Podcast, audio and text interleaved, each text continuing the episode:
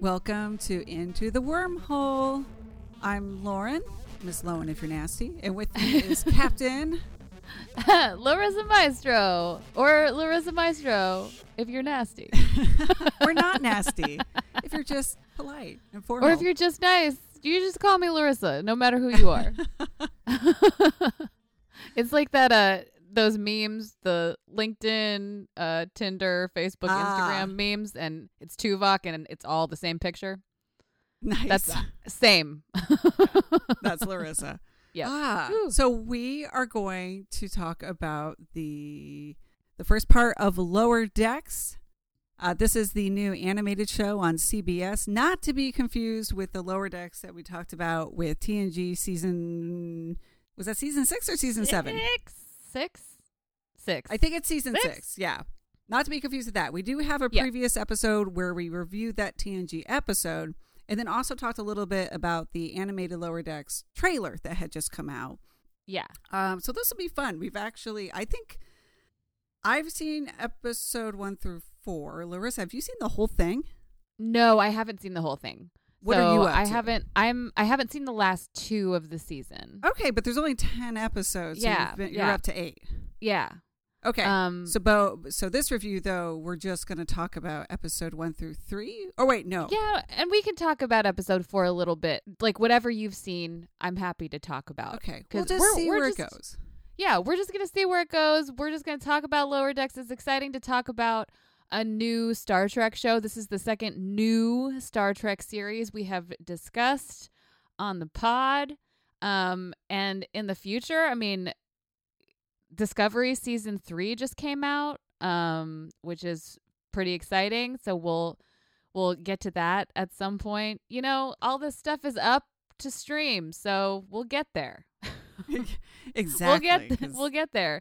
And Lauren's going to be going on maternity leave, so it'll be a minute before we get to those shows, but that's fine. It's not like they're going anywhere. They're out and they're now in the ether and you can find them and whatever. I'm excited to talk about this because this is so this is so different as far as Star Trek goes. This is Yeah. uh this show is um created by uh Mike McMahan who is involved in Rick and Morty.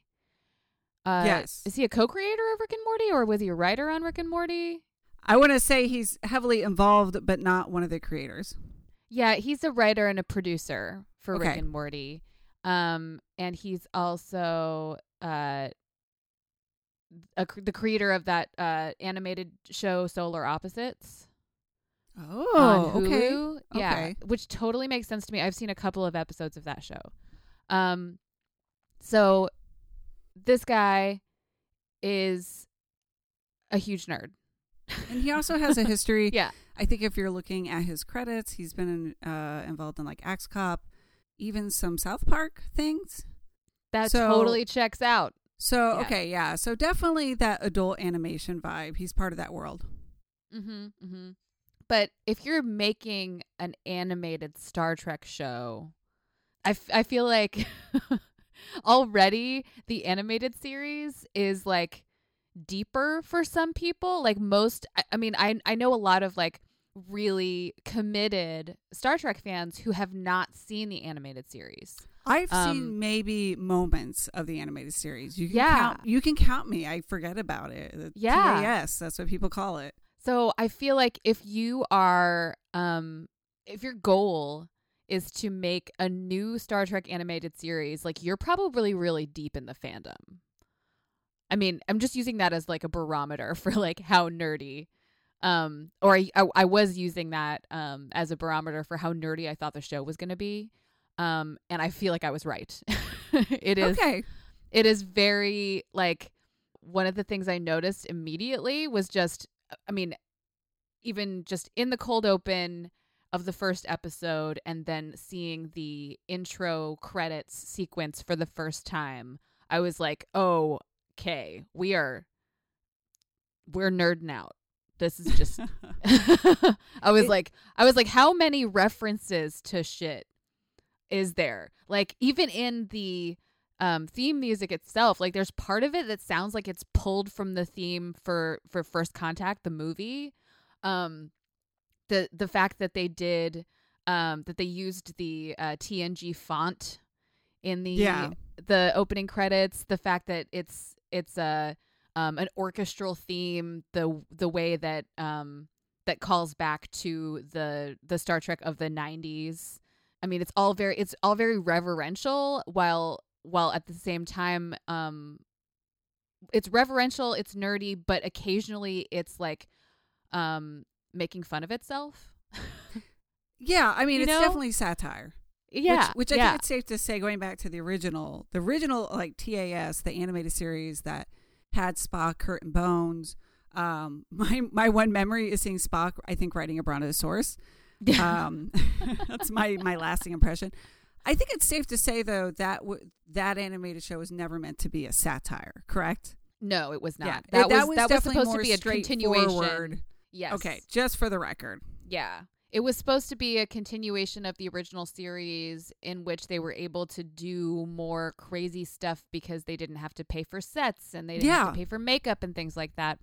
Like it was a way for them to after they got canceled, um, a way for them to continue making the show. Uh, so it, it really just it really kind of does feel like the original series in a lot of ways because they they do have the entire original series cast back as voices too. So it might have been Nimoy that was like, I'm not doing it unless you get everyone. And then they got everyone. And he was like, oh, okay. Damn it. Damn it, I have to play Spock again. Okay, I guess I'm going to be Spock for the rest of my life. And there was much Uh, rejoicing. and there was much rejoicing. um, but yeah, so like that. Those are my feelings about the the like the intro. Those were my f- sort of first impressions of the show. There are so many tiny references and like fandom specific jokes. Just it's it's overwhelming how many there are. Like I started trying to count them and then I was like why would I be why would I do that? Like it's just it's there are so many. Just Well, and I think everywhere. two two things on that. One is that you noted in Picard, which we also reviewed, that sometimes those moments got a little heavy and distracting. yeah. Um, and then also, sp- I yeah, think they they like put a lot of weight on those moments. Mm, mm. in Picard. True. Like they like they like spent they because Picard's also slower. They would like stop and like look at that moment together for a while and be like, "Look, do you see this moment? Do you see this moment that that calls back to other moments that you enjoy? Isn't it nice?" And we're like, "Yeah, yeah, are we going to do the new story? Are we going to know about the new story?" Uh, we know about this already. gotcha. this no, is that's a good. Yeah, but this is like, oh my it. god, how many, how many times, how many little things? Whoa, whoa, whoa! What did you just say? Did you just say something about exocomps? did you just say something about like it's just so many times? So I- like, oh, is that a statue of Miles O'Brien? Yes. Right. uh, and that's a real thing that just happened. We'll probably Yep. get there. That's a real thing. Because uh, I'll say also an interesting thing that happened was you and I watched it, and Keith, I watched it with Keith, and you watched it with Dan, and our significant others have watched Star Trek before, but I I think they don't really qualify themselves as big fans. yeah, no, You know, um, I think for us, and I'm sure for you, that also became an interesting experiment to see what happened when you put the show in front of somebody who is very much in that Star Trek fandom and can pick up on all those eggs.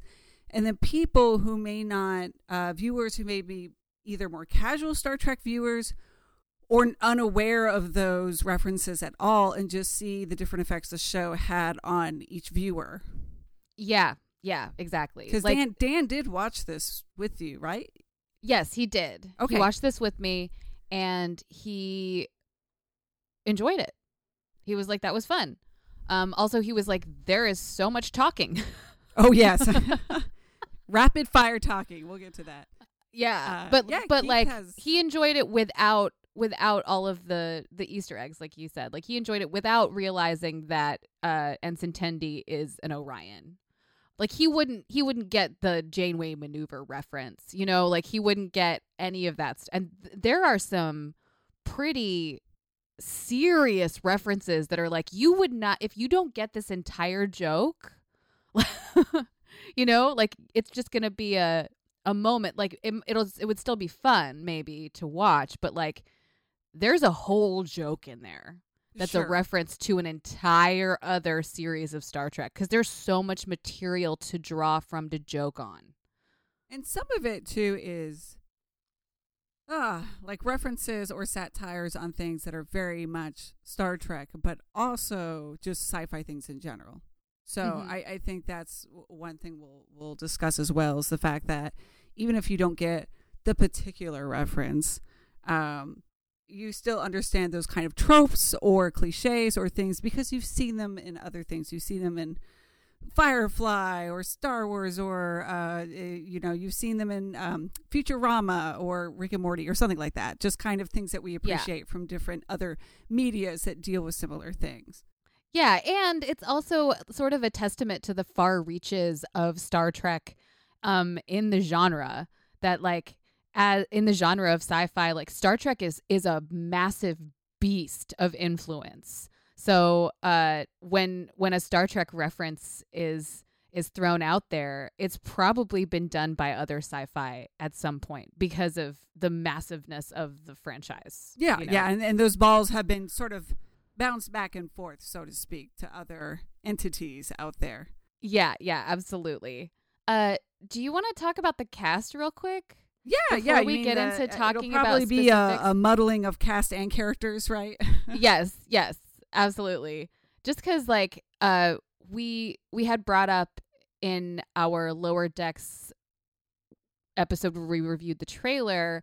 Um, we talked a little bit about um, sort of the reckoning that had been happening in animation with uh, racial equity and representation uh, in among voice casts in animated shows and movies, and um, talked about what we hoped for this one because we didn't quite know yet what was going to happen with this voice cast. So uh, there are, from what I see in the main cast, there are three people of color, and that's very exciting. Um, there are also three white people, too. So it's like you know, half and half. Of those people of color, two of them are black, and one of them is Filipino. yes, And I see I- your notes. You're very excited about that. because we don't get that much representation, you guys. like if there's Asian representation, it's usually East Asia. Um like it, you know, it's usually China, Japan, Korea.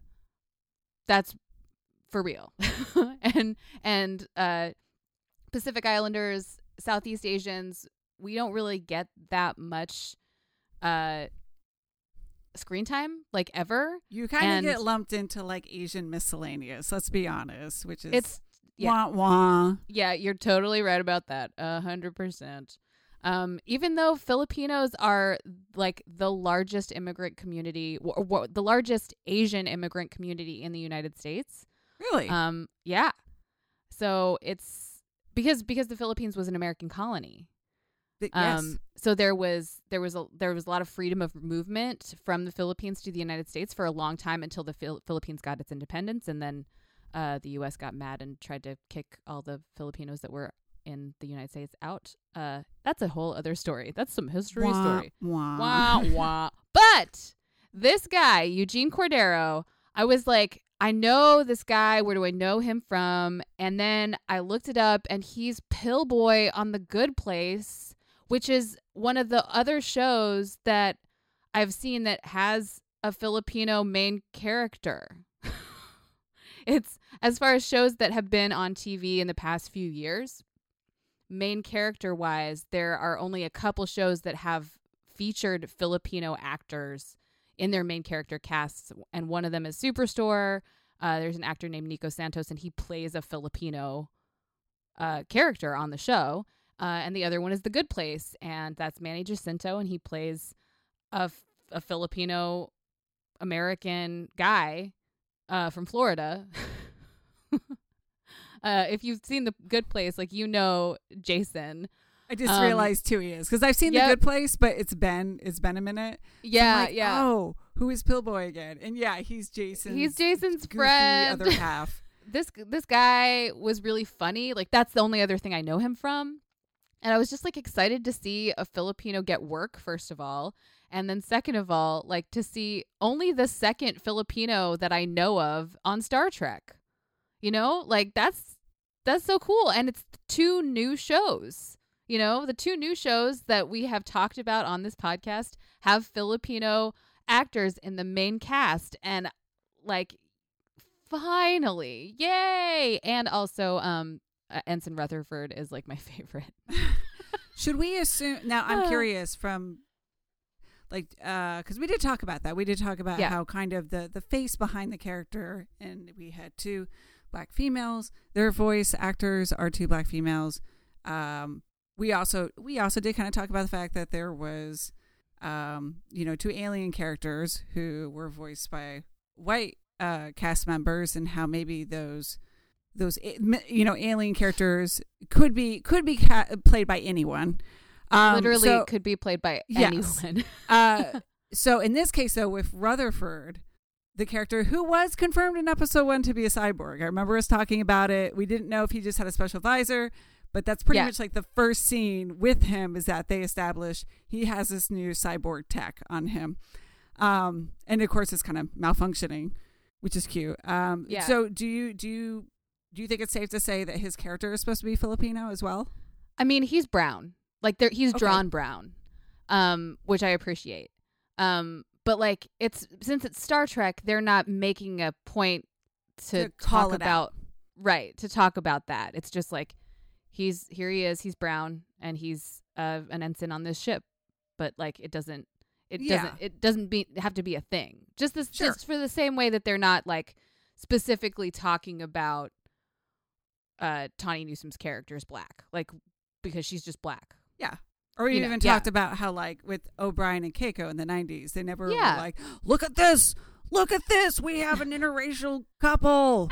Look. You know, it was just like, yeah, it's we got one it's just there. Yeah. yeah exactly So, exactly so no, that makes sense. That makes sense. yeah and i appreciate that um it was fun to find out um i i enjoyed the little moment i had where i was like oh, he's it's eugene cordero he's filipino oh like i was it was like yay and like who knows maybe they'll do something with it in the future but like maybe they won't and that's fine i'm just excited that there's a filipina a filipinx actor on this cast like that's that's cool.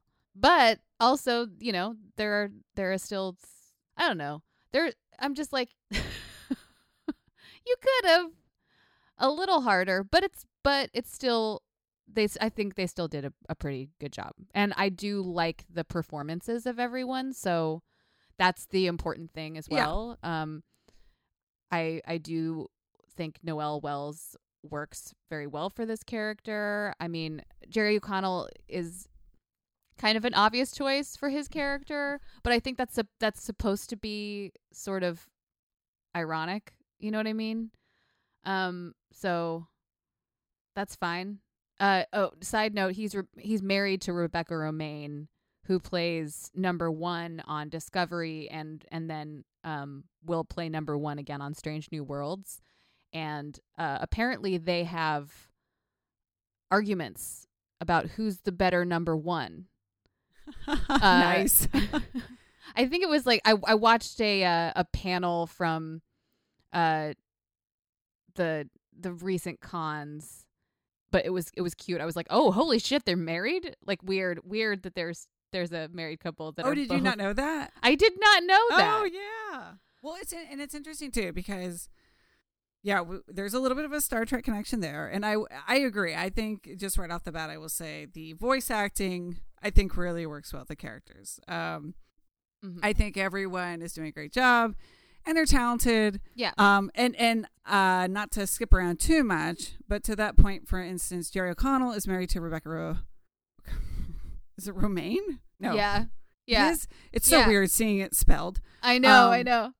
So Jack Quaid plays uh, Bradward B- Boimler. That's Boimler. I think I haven't since Phlox. Like I haven't had that kind of like uh, marbles in my mouth moment. Uh, this this was something that we talked about. It had to get edited out for time when we talked about the trailer. Jack Quaid. If you feel like maybe there's a connection between him and Dennis Quaid, there is. He is Dennis Quaid and Meg Ryan's son. Mhm. Um, he right now is on The Boys, um, which is available on Amazon Prime. It's another satirical show, very dark, about superheroes, and he plays a very everyday, kind of dopey, boyish person who is fully capable, but obviously in over their heads with the the world they've been introduced to, kind of the seedy underworld. So, uh, and we talked about how Sam Lavelle in the TNG episode needed more of a kind of boyish, almost Michael J. Fox. I remember you said that, Larissa. yeah. person, Yeah. someone a little bit more dopey and dweeby. And I yeah, I was like, I don't believe that you have any problems. I would say that Jack Quaid, if he was casted in that episode, would be perfect. Like, because I've seen episodes of The Boys. Um, Yeah. Not everyone, but when I do, he fits that that template we have decided would work for a Lavelle character perfectly. yeah. Um, and then him just bringing his voice acting to this. Um, he also does it here. Uh, what is also interesting is that on The Boys, though, that is Simon Pegg, and that is also Oh. the uh, who's the new Bones? Is that Carl Carl Urban. Urban? Okay. Ooh, be still my heart, Carl Urban. so so I. But it's interesting because he also has some like Star Trek connections there too. oh yeah, absolutely. Yeah. Um, but uh, he's another one who it just makes you wonder if there's ever a conversation when they're on set. Like, yeah, you want to be on the show? Yeah, Um, right, right. But but he does an awesome job. So Yeah. it's not just like they're throwing it at him. He Yeah. maybe had a, a nice way to audition, but He's like, um, you want to step out of the Kelvin timeline? but he does uh Jack Quaid does a great job of playing this character who we kind of thought would be a Lavelle from from the the live action TNG episode. We we kind of pinned him as that character. Mhm. and he is he is like the overambitious kind of neurotic um young Yeah. go-getter yeah. But who ha- he's like he's like Lavelle and um Barclay in one. okay You know what I mean? Because he's like he's like so studied and calculated, and he loves the like loves the rules so much, and is just like so into uh the information that he has never applied it to actual life and has no idea how real things work. Like he loves the safety of rules and he loves the the the safety of like always knowing what's going to happen. Like that's his favorite thing. But that is not what Starfleet is. yes yeah, so he's Um, a perfect foil to uh, Beckett Mariner who is the the Yeah. main character even though it's an ensemble cast she's definitely marketed as the main character and you have um Boimler who is yes like he's read everything he knows everything he thinks is fully prepared and Mariner in the first episode points out that she may be kind of not as enthusiastic as him and a little rough around the edges, but she has the benefit of experience. Yeah, yeah, absolutely. And she's and she's definitely way way more into just like having a good time and doing whatever she wants. And I love that. Um I think Tawny Newsome does a great job here. The timbre of her voice works really well for this character as well. I didn't really until I looked her up, I didn't really know much about her and then I realized she was on Space Force. I watched Space Force a couple times and I was like this show is not very good. Um, but she was good on it. I do have a question about Beckett Mariner, and I'm Mhm. curious because okay, so just to give catch the listener up, um, you know, Beckett Mariner is on the ship, and she definitely is sort Oh, of the ship is the Cerritos, by the way. yes, thank you. Yes. I always want to call it the Dorito or yes, the, me like too. Just completely different. Um, the USS Doritos. the Which USS so- Cool Ranch Doritos. we find out very early on in the first episode that the ship it doesn't deal with first contact; it deals with second contact, which definitely it's like uh, that's fun. They have to deal with all the boring follow up administration stuff after the Yep. more um, highly acclaimed ships roll through and do first contact. So they're there to kind of do all the the administrative paperwork stuff. Um, and on the ship, we're introduced to Becca Mariner. She is definitely a little bit of a Star Trek misfit. And then we have the three other lower decks character who are all kind of the the go getters of the crew, uh, people pleasers, and, and very ambitious. And my question is, the main character of lower decks, who is Mariner, we find out. I kind of called it from the beginning. We find out the captain, Carol Freeman, is her mom. Mhm. And so her mom is very much aware that her daughter is sort of an underperformer in uh, Starfleet and is trying to keep tabs on her. And something that I thought about after the first episode is that is that character supposed to be, in a way, a spoof of the main character from Discovery? Because we have another leading black actress who is sort of seen as a Starfleet misfit who maybe cannot be 100% trusted and always has uh, someone watching her over her shoulder or is that a coincidence does that make sense Yeah. Oh, interesting. I hadn't thought of that before. Hmm. Like she's supposed to be a, a funny Michael Burnham. i don't know it, it might just be pure coincidence but part of me was like oh so again we have like two leading Yeah. black female characters that are the you know starfleet underachievers Yeah. i don't want to say i don't i'm not 100% familiar with discovery so this is something that i i was interested to pitch at you and see what your reaction was. Um. I mean, I wouldn't call Michael Burnham an underachiever. I mean, I think she's misfit uh, Yeah, probably is misfit. a better yeah, yeah, yeah, yeah, yeah. To- she's totally a misfit because she's she's uh like she's in in the same in sort of a similar way, um, or or one similarity I guess you could you could uh point out between uh Mariner and Burnham is that they're both willing to break the rules to get the job done, and those are that's one of the reasons why they get in trouble.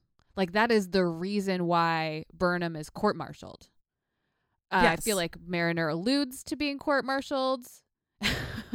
It like sounds like she keeps she, just like, getting either demoted or Slupped around to various assignments and ships and they don't work out. It's Yeah. the equivalent of like the high school student who keeps getting expelled and then like she's been to five different schools in four years and Yes, I mean Mariner feels like she just has like a severe distaste for authority, and uh, that is like literal. I, like I like that that's been written into her character because it's sort of what it does is um, satirizes the entire uh, concept of a hierarchical uh, military style system like the Federation, where everything is very rigid as far as rank and uh, as far as like uh, people having uh, control over or, over other crew members and being able to order them to do things or not to do things. Um, and in in a way, it's interesting to to uh, see someone see a character like this existing within that framework because it makes me think about how systems like that they sort of work against the whole concept of of this future utopia where everyone has freedom and can do whatever they want and and be whoever they want. Um just just that that uh that construct itself. So i i enjoy that there's that um that that sort of deeper element of exploration in this show because that's a very Star Trek thing to do is to like look at at itself and be like am am is this what we should be doing? You know to to really be introspective um but also to do it in this new very modern way which is through humor instead of through uh, a lot of people talking to each other slowly and quietly in a conference room well, it, it's funny. It touches upon everything from uh, Damon uh, saying in our our crossover episode about competency porn and kind of making fun of that. Like, what happens Yes. when you get a character who would rather have margaritas, you know, than just get going to the next job? Yeah, Woo! yeah, yeah, But yeah. also, like, we have seen that. Like, Janeway is willing to break rules. Uh, Yes, Tom yes. Paris Absolutely. Ha- you know, is definitely somebody who's not exactly what you would call quote unquote Starfleet material when Yep. we first meet him. And you even have a bunch of Maquis who are just like, all right, you're Starfleet crew. yes, And absolutely. So I, I've seen some complaints that I mean, like, in the pale moonlight. Think about Oh, it. yeah, Yeah, yeah, yeah, in the pale moonlight, and then like, uh, I mean, Kira was a terrorist, you know, and she breaks the rules all the time too. So you have, I mean, th- this has existed before, but not in this, Yes. not quite in this, in, not in this style. and is what I'm not, saying. Like you said, there's there's like a heavy stylistic reference, and I think even the time period, if I remember, uh, of like uh, it's definitely meant to be very TNG. Yes, You know, yes, and TNG was still very much about that where for the Yeah. you know everyone gets along and the conflict comes from Starfleet dealing with um outside entities or w- trying to sort of deal with those outside entities having friction with each other. yes. so that's where a lot of the humor comes from. the crew. Yeah, the conflict is not on the Enterprise. The conflict is the Enterprise and whatever else is out there. Yeah, and Yeah. given the fact that the nature of the show, the animated, that we know the backgrounds of the creators and stuff, I mean, you you need that foil, right? Mm-hmm. Like you you need you need Mariner to be sort of the outsider in this case, and Yeah. for Boimler to be her harsh foil. That's where you're going to get a lot of this conflict and humor. Yeah, yeah. And I also um I also wrote in my notes that um these four main characters like in in a way like feel like they could be representing different types of people within the fandom, different types of fans. That like there are some people who love watching Star Trek for the rules and the regulations. They wa- they love watching Star Trek for how how organized it is and how how clean and how like how there's a regulation for everything and it's beautiful like everyone knows how, what to do you know what i mean like you don't have to think about what you're going to wear that day you just put on your uniform it's beautiful you know like like that Like kind a of well stuff. oiled machine. exactly Is And- this you? no. Okay. but there are some people who are like, this is an adventure show.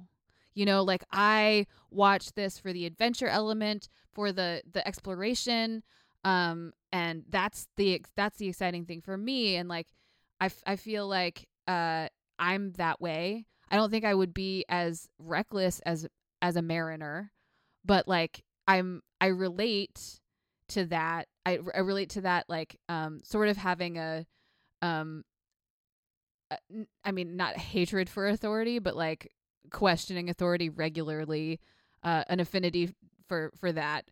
And and the idea that like the whole point of the show is to like to seek out new life that's the thing. The prime directive isn't the thing. It's the you know what i mean? It's like like jack quaid's character is like the but the prime directive! You know what i mean so Yes, he's memorized every protocol and rule and guidebook and tech manual out there. Yes, yes. And then Rutherford is like like nerding out on the tech. You know, which there are lots of fans who like take elements of each of these characters, but like fans who are just like, "Oh man, transporters and the holodeck and the warp core." Like, yes. Like we want these things. And that's like the exciting thing is to like see all the cool tech and the, the that kind of shit. Um so I've I've it's I was thinking that's probably not what they were doing. but but I was like I, this feels like it could be, you know. Yeah, because I, I feel like uh, you know, Boimler and Mariner are the hard foil. And and then as far as well, to some degree Boimler, Tendi, and Rutherford for me. Again, I'm I'm in the beginning half Mm-hmm. and they're only twenty minute episodes. They're short, yeah. Uh, yeah, they're short. Uh, I would say right now, obviously Mariner has a very strong personality because of her traits and what she's supposed to serve in the show. The other three, although I can start to see little um, kind of quirks and individual things about them, for the most part, though, they to me feel like they're kind kind of the same character. Like I said, they are they are the overachieving people pleaser, like so happy to be here, um, lower deck crew. So it's fun Yeah. to hear your perspective of some of those like minute things that I hope get explored Yeah. a, a little bit more in the season as I roll along and catch up to you where you are. Yeah, I mean, I feel like with especially with Rutherford, we get that a little bit um a little bit more in the second episode. So we get we get more of an idea of who this character is because first of all, he's like rearranging his entire life to like hang out with Ensign Tendi. but also we get we get to know that like really his thing is that he just really loves engineering a lot. Like he just loves it and it's not because he's he's not really interested. He doesn't really care about like ranking up or like impressing people, you know, like those aren't things that are they're really on his mind. He's just like I really like want to like crawl around in a Jefferies tube and it's so cute. Uh it's so like sweet because like that's really as far as I'm concerned, like that's one of the uh the things about the Federation and about Star Trek that's so attractive to me is this idea that you can just you can like really just like follow your own inspiration and really or you follow your follow your heart, you know what I'm saying? Like you can just like do what makes you happy. And Yeah. every time he wants to switch directions, everyone's like totally supportive of him, completely supportive, and they're like, "Do whatever makes you happy. You got to do what you want to do, man. Like, great, we're so excited for you." It's like that. First of all, that is so, that is like hilarious because it's definitely making fun of TNG, and and second of all, it's it makes me feel good in my heart, and you know how I like to feel good in my heart about things that that entire that entire uh story setup was wonderful and then like like watching him like really realize that the thing that he loves the most is just to like crawl around in a dark Jefferies tube and fix things is so fucking funny. and the I fact that in the end his his friends are okay with it too. Um, oh yeah, yeah, yeah. Yeah. Uh yeah, well and it's funny cuz I, I agree with that. I had a hard time really picking out major differences because if I had to describe Boimler, Tendi, and Rutherford in the first three season, I mean first three episodes, we have storylines that basically paint them as people pleasers Yes. and, and, and within slightly different tones. Yes. But but that to me felt a little like uh, I I guess repetitive. Yeah, yeah, yeah, Um, definitely. I mean, I would were- I would say that like Boimler is def- is very obviously in the first few episodes the most neurotic of the three of them. Yes. um he's the most like freaked out and and worried about what other people think of him than than the other two are um but i mean that's about it they're they're all like trying to be really good they're all just really excited to be there you know they're they're Yeah. very they're very uh green and and uh wanting Um, to prove themselves and uh, fit in and impress their commanding officers. I would say Boimler. Boimler wants to impress people because he wants to get promoted. Um, yeah he has a very to- like like n- sort of uh what's the word i'm looking for he has a very sort of um uh like now kind of uh idea of of success and moving forward like like a a very current sort of sort a of very yeah, like yeah. 2020. yeah like, yeah You get the job, you do the job well, you get promoted, you climb the ladder. Yeah, yeah, like or or in in a way like a very like 1950s sort of sort of view of of what success is. Like just yeah, you work really hard, you you put your head down, you follow all the rules, and and you'll get promoted, and everything. and this will be is the great. way the world works. yeah, this is the way kind the entire world works, and you Yeah. don't need to know anything else. Yes. So Boimler is very, uh, yeah, he, he has a very particular view of why he's trying to make certain people happy. Uh, Tendi, one episode, she accidentally messes up somebody's ascension ceremony. Oh yes, at They're the pissed at four. her. So she has a similar, you know, we, we understand she's a people pleaser. Uh, and she even says at the end, she's just like, I need everyone to like me. Yeah. Um, and that's more of a comes from a place of maybe more I- insecurity. uh, and social uh, once, and then Rutherford. I mean, we have to also remember pleaser. that uh Tendi is an Orion also. So like they've got like a history with the Federation of being thieves and manipulative, being manipulative and being uh untrustworthy and shit like that. Like I mean, remember original series she's remember the Orion slave girl Oh yeah, original yeah. series. So for all for all y'all, like this is she. They're basically, and I love this about about uh choosing for her to be Orion. Uh, they're trying to take back that very sexist trope that was that was used in TOS, um, and then again on Enterprise. I feel like too. A- and the um movies with you know the the remakes. Oh yeah, the- yeah, yeah. the And dorm J.J. room. the Yeah, it's the- Abrams universe. Yeah, Jesus Yeah. Christ. Um, uh, they're taking that, taking this this uh species and taking back the the idea of of they're all just like sexy uh thieves, basically. Which I'm sure we'll untrustworthy sexy thieves. Uh and and like and turning it all the way around and making her like a very nerdy very sweet people pleaser and I, I i understand if you take into account the the history of her species that she would feel like she has to take on this entire idea of or all, all of all of this like potential um uh bias that the Federation might have toward her species, especially considering like how the Federation acts towards Romulans and shit like that, you know? So like uh and then take that on her shoulders to to like try to make sure that people don't see her that way. So I I I like appreciate that part of it as a minority. you know what I Hmm. mean? Um Yeah. later maybe they do, but like so far they haven't really like you know dug their heels in on that. I feel well, like they could could dig their heels in really hard on that and it would be awesome. are we getting too deep? Too. Let's be honest. I mean, maybe, but like isn't that what this podcast is for?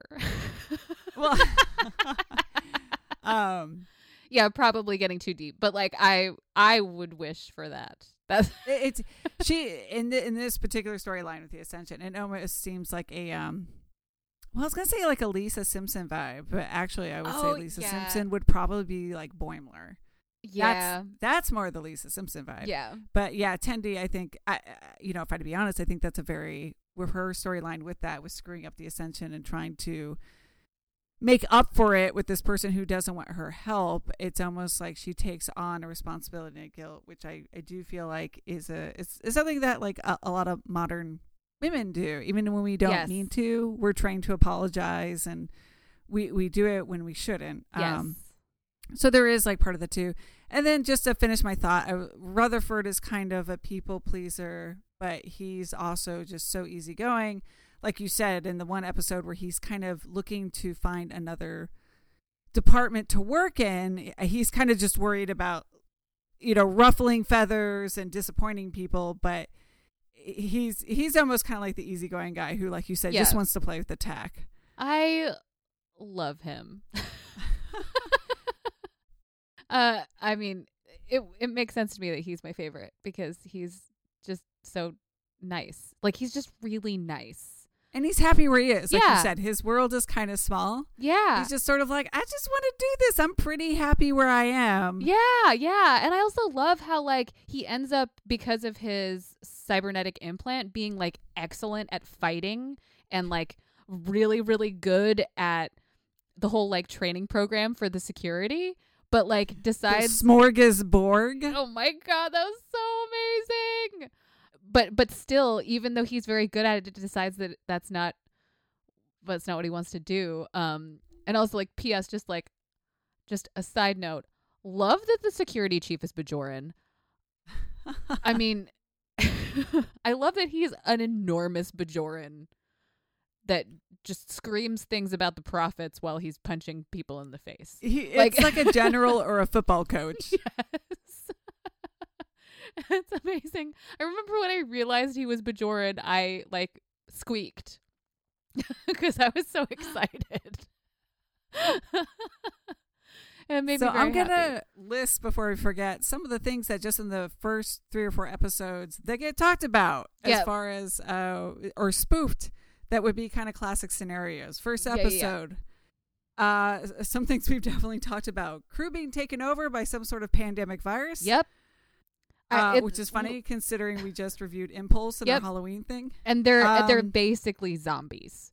Like we basically have a zombie virus going There on. is biting. I'm sorry to report that, Larissa. I know there's biting Uh, and there's also I mean, yeah. There's biting. Fighting a beast on an alien planet. Yep. The let's see, it, some sort of talent show or showcase in uh, the the bar. Uh, trial by combat. Mhm. And then a poker game. Yep. Uh, Ascension again. Uh, A tiny point of light. a tiny point of life light that is very threatening and quickly gets extinguished. Yep.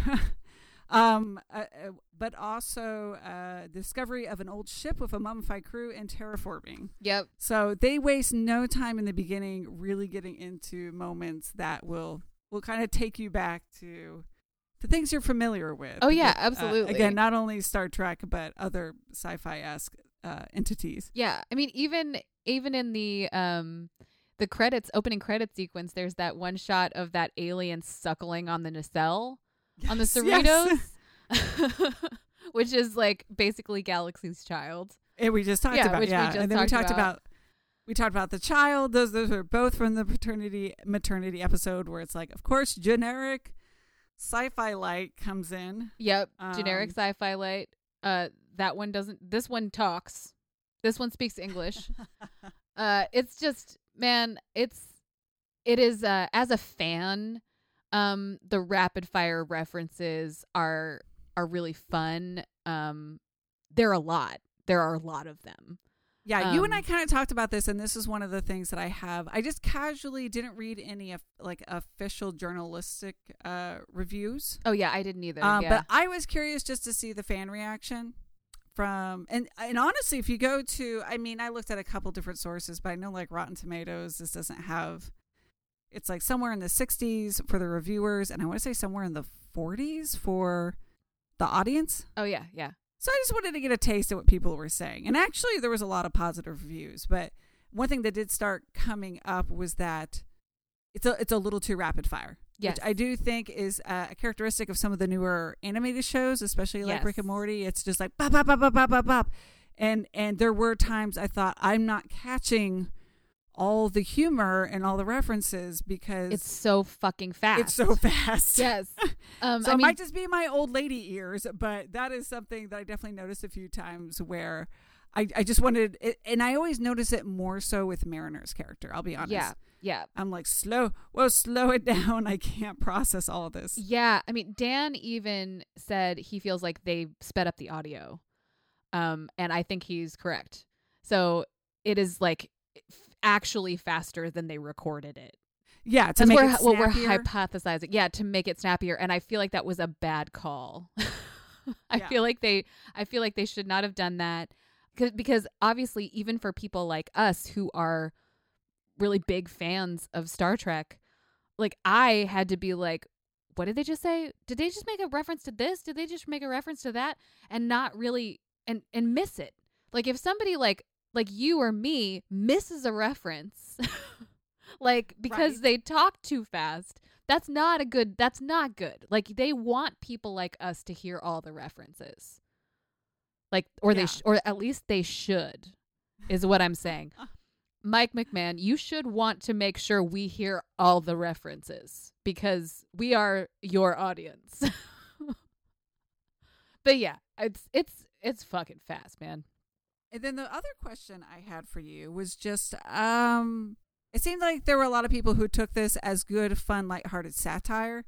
The way that I referenced um in our Tribble episode, I, I really liked the the trouble of Edward Tribble episode and I fully knew it was like, well, let's do let's do an office episode but with a, tar- a Star Trek skin on it. Yeah. Yeah, I so I I I, I was like this looks fun. Um and then there were but there were definitely some people who have voiced that this is more about uh, making fun and mocking Star Trek and Star Trek fans. And so I thought that would be an interesting thing to bring up with you. Yeah. Do you feel like there's anything about this that is making fun of us or the franchise or again is it a loving satire?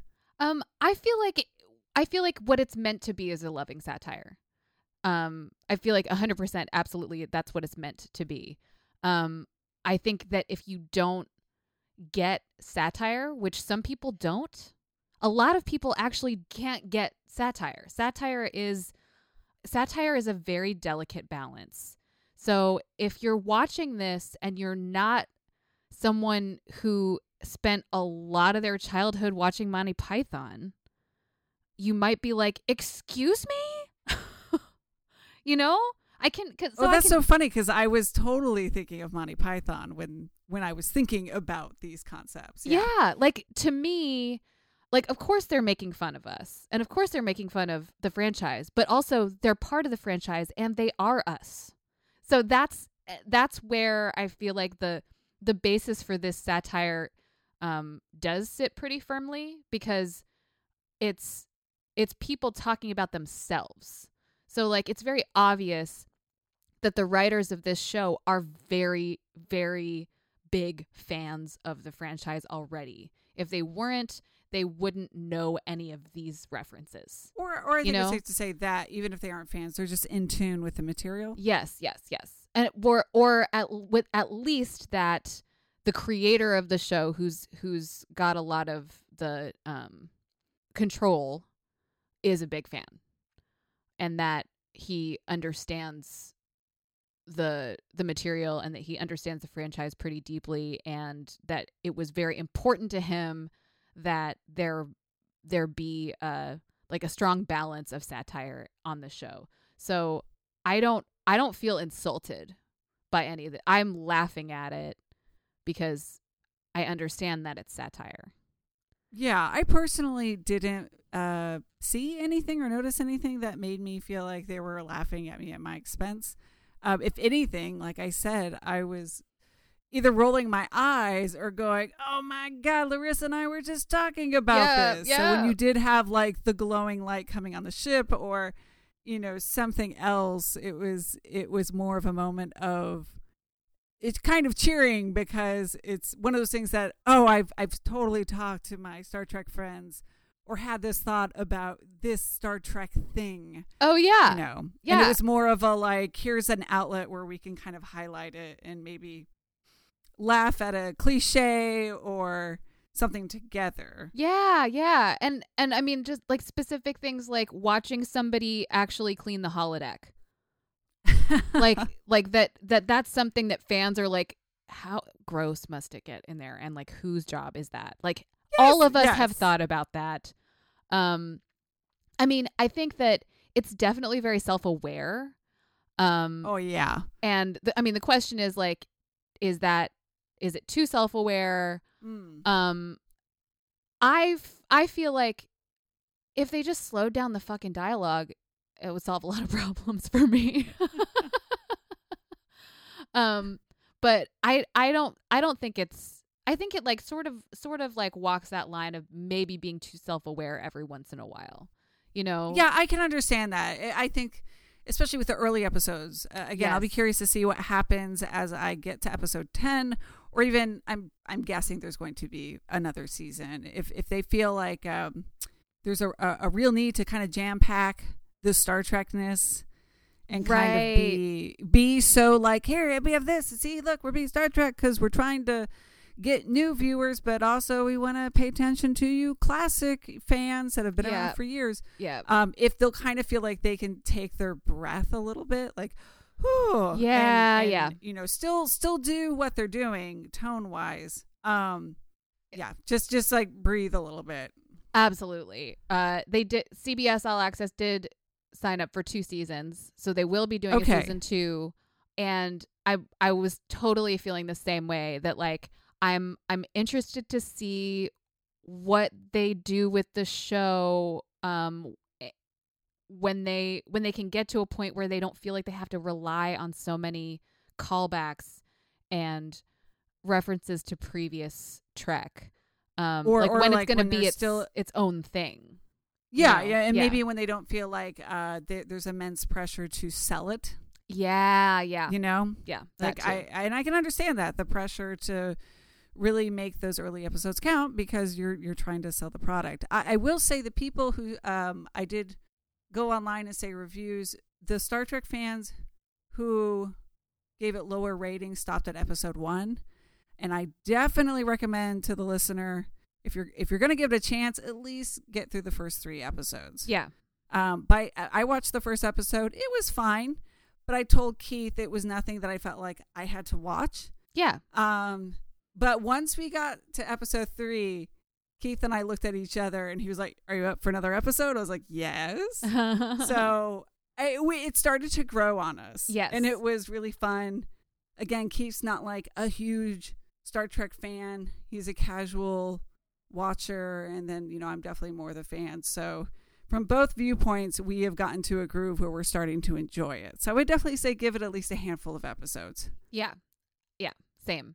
Uh, It is funny. I have have giggled. I have laughed out loud at moments. Um I'm I'm coming to really like a lot of these characters. Uh so I'm I'm really excited to see what where they go. Again, uh if they can if they can make a their own thing and and sort Mhm. of get to a point where they feel like they have to stop accommodating when they can start not being like Ensign Tendi in And make everyone love them. and try to make everyone love them. Well, no, and that's a good point too because it, it, I I think they will hopefully find their pacing a little bit. Yeah, yeah. I mean, we ha- also have to remember as fans, season 1 of TNG is bad. Like in general, there are more bad episodes in season 1 there than there are good episodes. Uh like when people are like I didn't like the first episode of a new series so I'm never going to watch it again, but I'm a fan of this whole franchise. It's like dude, really? The like do you not remember the first season of TNG? Like it's And even even going into season two, it's a little iffy. yeah, exactly. It's, yeah. There's Again, we're not trying to make the excuse that like you know shows these. There's plenty of shows that once you get out of first gear, Yeah. it's stellar. Yeah, So- yeah, yeah. But like, we have to have realistic expectations here. So Well, and I think it's less about expectations, and I think sometimes with people, especially like us or people who are older and we're our age watching TOS, we s- sometimes have a tendency to look at things with rose-colored glasses. And Yes, go, was do. Great. TOS was great. Deep Space Nine was great. I'm we guilty. kind of I'm forg- guilty of this. I'm so and we- guilty. and we kind of forget that there were um you know there were yeah there were uh, rough starts we sort of forget sometimes that uh yes as much as we like to praise tng for its morality and the storytelling we also have to remember there were episodes like rascals Yeah. there was captain's holiday like there was a ferengi in a hawaiian shirt and picard wearing tiny space silver bathing suit Yep, Yep. a full hairy chest. So you have to remember sometimes that the it was serving a lot more than just those high points that we always think of, like Yeah. I, Borg or Measure of a Man. Yeah. Um, and and it's a, and so sometimes, you know, whether it's the show definitely being like a different tone and silly. Or, uh, you know, again, also, it's like there's a lot of Star Trek out there now. There's a lot of Star Trek out there. I don't even read the books or the comics. I feel like you've read the books. I've read a few of the books. Yeah. yeah, like there's Yeah, so much. there's so like, much you don't material. need- you don't need to be a fan of everything. Right, right, right. Maybe this isn't for you, and that's fine. There is plenty of Star Trek out there. Season three of Discovery. Maybe that's more your your speed. but like I enjoy that this exists. I like that we are we have entered this new uh era of Star Trek um with with all of these new shows and new iterations and I I like to see the universe ever expanding and uh taking on uh, new topics and and doing its best to do the same thing that it always has done, which is to be a mirror for who we are. And I think that this does if you're if you're just talking about like the basic thing that Star Trek does, this show does that. You know, like it it it holds up a mirror. It it does have in every episode um some kind of uh at its core um either like a moral uh uh issue or like some kind of personal issue that that needs to be discussed and solved in some way.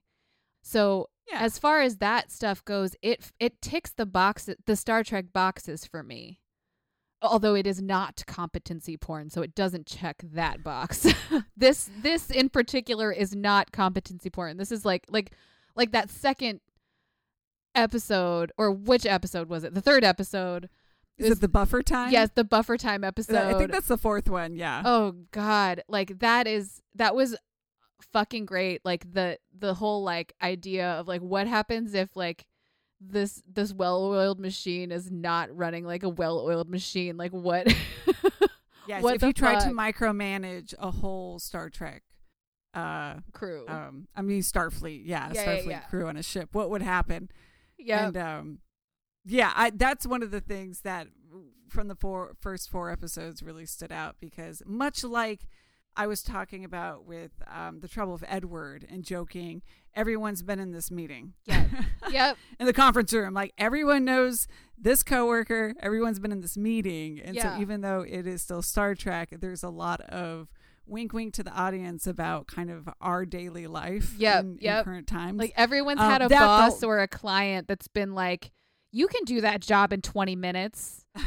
like we've both have cli- have clients that have been like, "Yeah, but you should be able to do that in like an hour, right?" And and you're like, "That's literally like a 2-day long job." Uh, look, if we're getting if we're getting the job done, then don't again, it's like don't micromanage every second. So Yeah. in this episode, it comes out to the captain that there is this buffer time thing that people are using and she wants to have the best ship.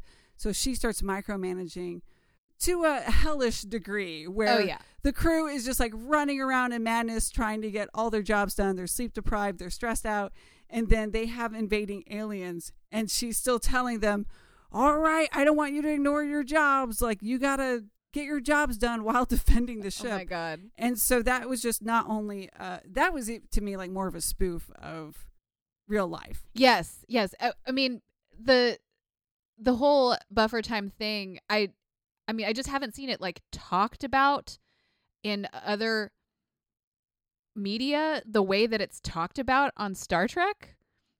Like it's like the way that Scotty talks about it is it's like, "Oh yeah, we all fucking do that." And like here's Scotty like freely admitting that this is a thing he does. you know, like obviously. Um so like ta- it's like it takes that concept to the next level and and like really shows shows us like what it's like to have the worst management and and like it's so relatable. It's yeah, this is a to me, y'all, this is a cautionary tale. so I think there's moments like that's like for me a perfect scenario where it, it's sort of taking stuff that's very relatable to anyone in the audience, uh, but putting it in the Star Trek Yeah. world and seeing like how would it play out if it was on a ship on TNG. It was something Again, that, holding up a mirror to society. yeah, and some people may not be for that. I totally acknowledge in the the triple, you know, the trouble of Edward. Some people may not want to see that. They want to see full Star Trek. They don't want to see Star Trek try to be The Office. They don't want to see Star Trek try to be the zombie movie, like we were talking about with Yeah. Enterprise Impulse, and that's fine. That's absolutely fine. Um, so yeah, like you were saying, Larissa, like if you if you see the trailer and you don't think you're gonna like this flavor, you probably won't. But that's okay. yeah, that's totally okay. There's plenty of more. There's plenty more Star Trek. Uh, and and I will say that the trailer really does. Uh, that's you, you're getting what the trailer is showing you. Um, yeah, yeah. It's it's it's straightforward. yeah, yeah. Um, they are developing a uh another animated show for Nickelodeon. Really?